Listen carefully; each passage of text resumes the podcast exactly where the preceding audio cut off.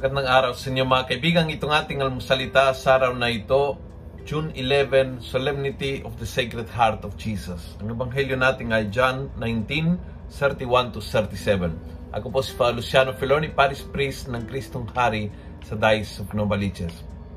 Sabi ng ebanghelyo, the soldiers came and broke the legs of the first man and of the other man who had been crucified with Jesus. When they came to Jesus, they saw he was already dead, so they did not break his legs. One of the soldiers, however, pierced his side with a lance, and immediately there came out blood and water. Yung puso ni Jesus sugatan ay naging bukal ng, uh, ng, ng, ng pinaka-the-best sa simbahan, naging bukal ng awa, naging bukal ng pagmamahal, naging bukal ng mga sakramento ng buhay ng simbahan.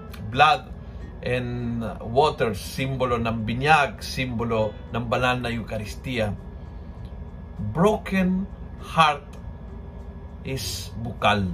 At ito po ay kay Jesus at ito din ay nangyayari sa iyo at sa akin kapag tayo ay nasa sitwasyon na na broken hearted na matinding kalungkutan, matinding pagsubok, dumadaan sa krisis, dumadaan sa mabibigat na problema. In these moments na tayo ay broken-hearted, yung puso na yan hindi naging walang silbi. Ang puso na yan ay naging bukal ng grasya at biyaya. Tandaan mo yan, anytime that you feel na broken-hearted, naiwan, nasaktan, uh, nasugatan, trinaydor, may namatayan sa pamilya, may, may dumaan sa matinding pagsubok o krisis, tandaan mo yan, hindi dinudurog ang puso mo, kundi ginagawang bukal.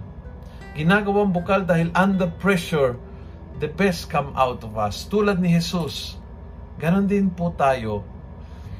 Naway magdasal po tayo sa mahal na puso ni Jesus ngayon na ang puso nating sugatan ay magiging din bukal ng awa, bukal ng biyaya, bukal ng pagmamahal tulad ng puso niya. Kung nagustuhan mo ang video ito, pass it on.